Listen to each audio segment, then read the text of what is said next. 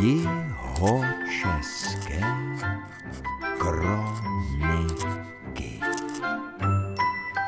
Kroniky obsahují tolik moudrosti a takových věcí, že lidé v současnosti by si mohli vzít příklad z toho, že ti lidé tenkrát měli starosti o svoji vlastní existenci. Prostě jejich život spočíval v tom, že se starali o to, aby se uživili.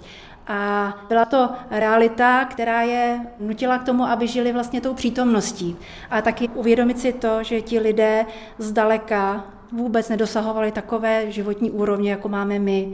Takový blahobyt to ti lidé vůbec neznali, ale zase je pravda, že my děkujeme za ten blahobyt jim, jejich práci a výsledkům jejich života. V části Plešivec Českého Krumlova ve státním okresním archivu Český Krumlov mě přijala vedoucí tohoto pracoviště paní Jolande Minářová. Myslím, že je důležité říct, že kroniky Povinnost jejich vedení byla uzákoněna nařízením českého gubernia hraběte Karla Chotka v roce 1835, kde v tom nařízení stálo, že duchovní a světské instituce jsou povinny vést kroniku.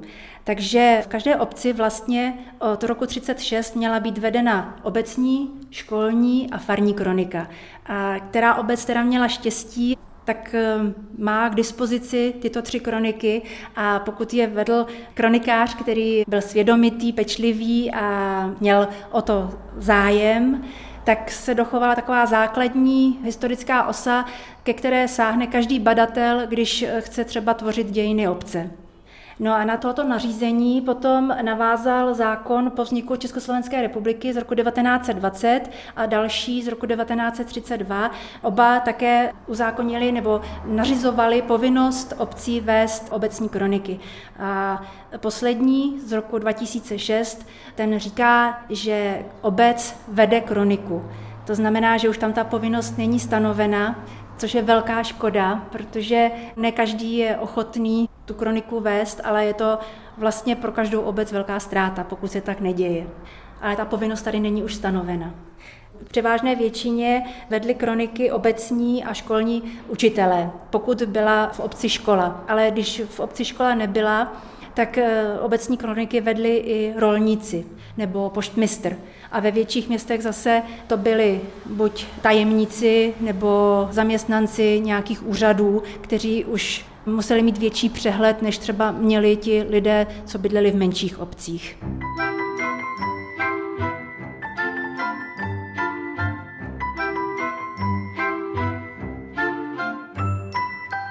Formy jsou různé, tak třeba z Besednic se dochovala kronika z roku 1850 a vidíte, že je to vlastně jenom takový sešit. Připomíná no. mi to desky žáka základní školy ano. na výtvarnou ano, výchovu. Ano, ano, ano. A v tom no. výkresy. I tak to mohla uh, vypadat eh, kronika. Jsou tam jenom takové záznamy o chodu obce, jaké byly účty. Jaké období tahle ta besednická tenká kronika ano. obsahuje? Je to rok 1850 až 1890.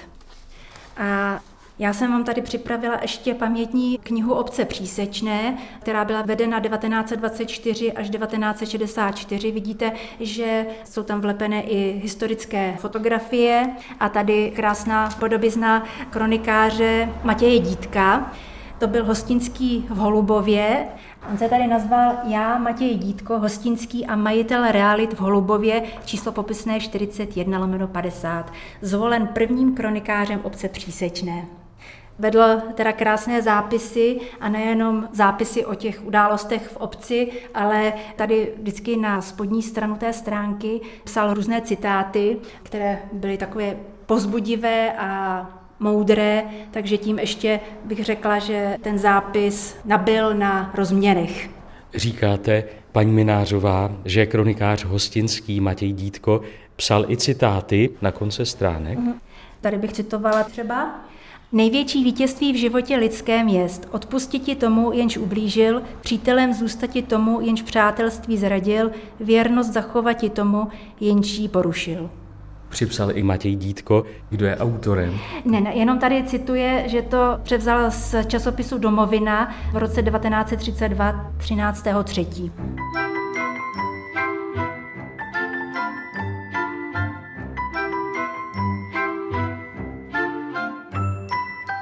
paní Jolande Minářová ve státním okresním archivu v Českém Krumlově. Mě zaujalo i to, že vedle té velmi staré krumlovské kroniky, pak té kroniky přísečné ano, z Besednice, mm-hmm. že máte i kroniku, která vypadá jako fotoalbum ze 70. let. Ano, to jste se trefil úplně přesně, protože eh, vy jste se mi taky ptal, co tvoří kroniku nebo co se předává do archivu s kronikou.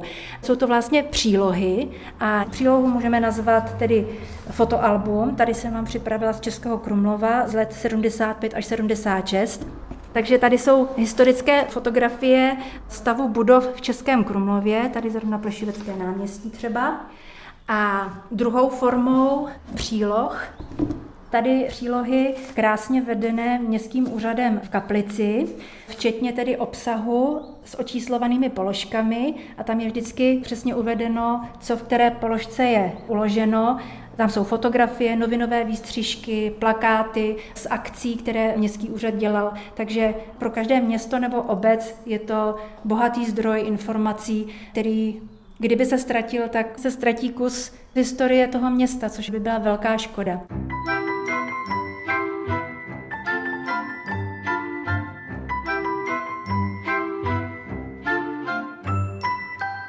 Musím říct, že v současné době máme velmi dobré vztahy s obecními úřady a s městskými úřady.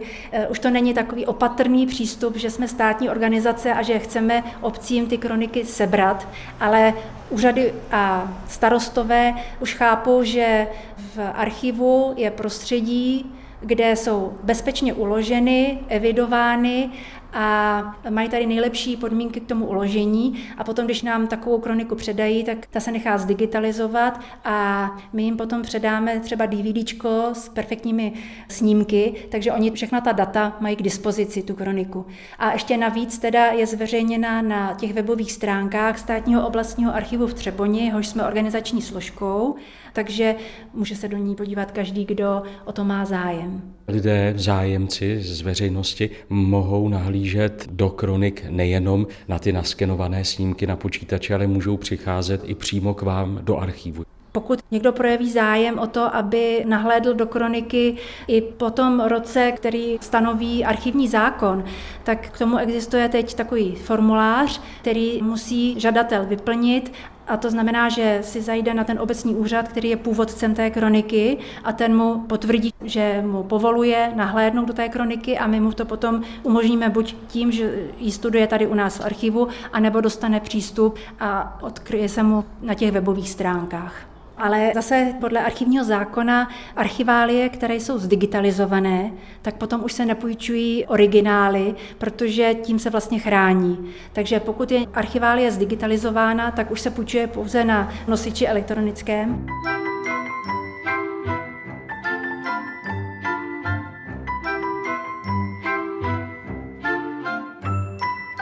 Paní Jolande Minářová. Státní okresní archív v Českém Krumlově přijímá jistě kroniky z obcí a měst v okresu Český Krumlov neustále.